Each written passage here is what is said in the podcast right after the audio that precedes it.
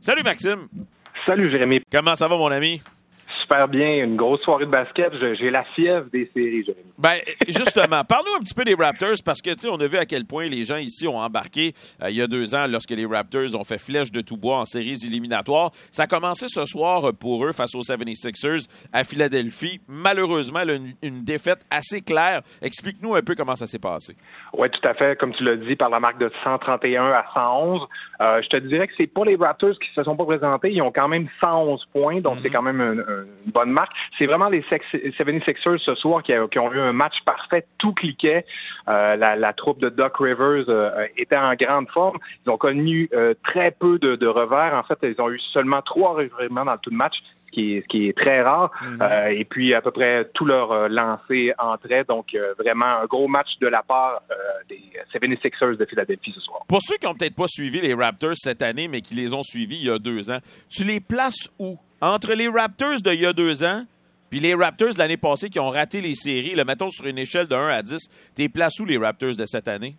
Moi, tu vois, Jérémy, je remonterais un petit peu plus loin. Je remonterais à quand on avait DeRozan et Kyle Lowry, c'est-à-dire l'année juste avant que, euh, ah j'oublie son nom, euh, Kawhi Leonard arrive avec l'équipe. Mhm. C'est-à-dire une équipe très forte en saison, euh, euh, avec des, vedettes qui sont plutôt des numéros 2 que, des numéros 1 dans une équipe euh, traditionnelle. C'est-à-dire que mhm. Pascal Siakam est un, très bon joueur, mais c'est pas un des 30 meilleurs joueurs de la Ligue. Il est peut-être dans, entre 30 et 40, je te dirais.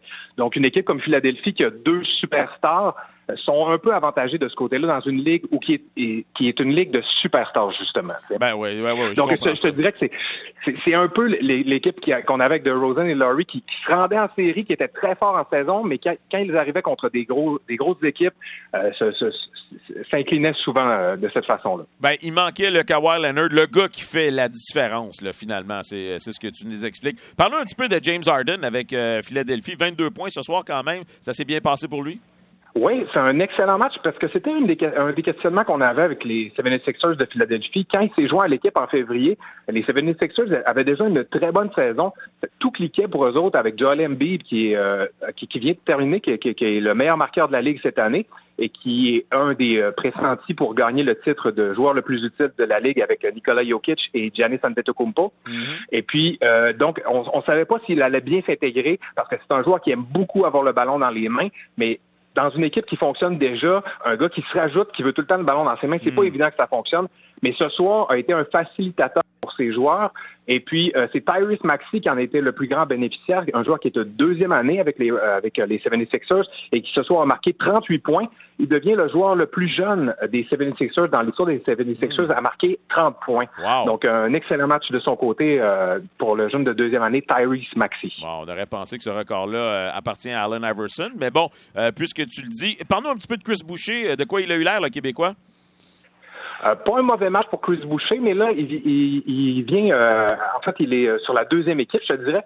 les Raptors ont amorcé une remontée parce que c'était par à peu près 20 points après la première demi, mais en deuxième demi, au troisième quart, les Raptors ont amorcé une remontée.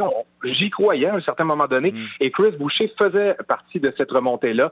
malheureusement, les Raptors n'étaient pas assez forts ce soir, ça, surtout qu'un joueur comme Harrison Barnes, qui en est à sa première année, qui s'est tout de suite bien intégré avec les Raptors, s'est blessé en fin de match. Donc, ça, ça minait un peu la, la C'est quoi? Ça, ça avait l'air d'une blessure au pied ou quelque chose?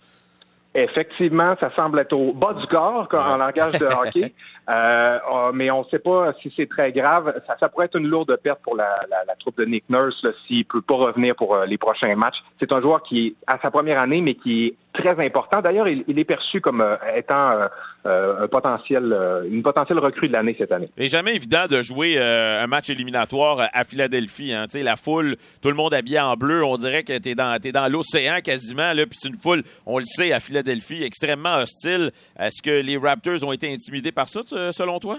J'ai tendance à penser que ça a joué. Euh, les Raptors, excepté Siakam euh, sont, euh, et Van Vliet, qui est, qui est un autre bon joueur de l'équipe, c'est une équipe qui est assez jeune. Donc, c'est sûr qu'un premier match en série, ils n'ont pas fait les séries, comme tu le disais tantôt, l'année dernière. Donc, un premier match en série pour beaucoup de joueurs, Gary Trent Jr., euh, Precious Ashiwa, etc., des joueurs qui, qui en étaient à leur première expérience en série à Philadelphie, en plus, comme tu le disais, qui est une foule très hostile. Mm.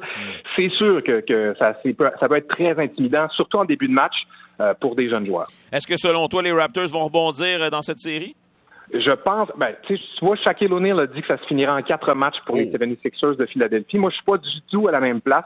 Euh, d'ailleurs, les Raptors ont gagné les deux derniers matchs, ont gagné la série contre les 76ers cette année et les deux derniers matchs lorsque James Harden s'était joint à l'équipe. Donc, je pense euh, que l'équipe va certainement rebondir et va nous offrir un meilleur match. Mon astérix étant si euh, Scotty Barnes revient au prochain match parce qu'il est vraiment très important à la troupe de Nick Nurse. Ça réveille quoi demain? Euh, il y a quatre autres matchs, donc moi, c'est sûr que c'est une journée de basketball entièrement. Euh, dès une heure, on a Hawks versus Heat, qui est une série qui va être intéressante, sauf que je pense que Trey Young, du côté des Hawks, est un peu tout seul de sa gang. Ensuite, on a les Knicks contre les Celtics. Ça, c'est la série que je veux voir absolument demain à 3h30.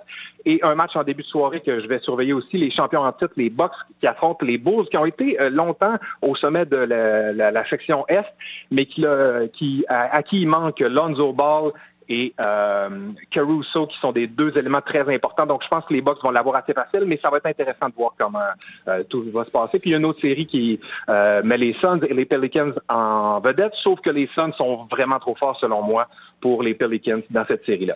Maxime, la glace est brisée. Merci beaucoup. Tu as été ben excellent, mon ami. Merci beaucoup pour ce résumé. Merci, mon ami. Puis, je te je te souhaite une bonne fin de soirée à toi et à tous tes autres. Ben, merci beaucoup. Très, très, très apprécié.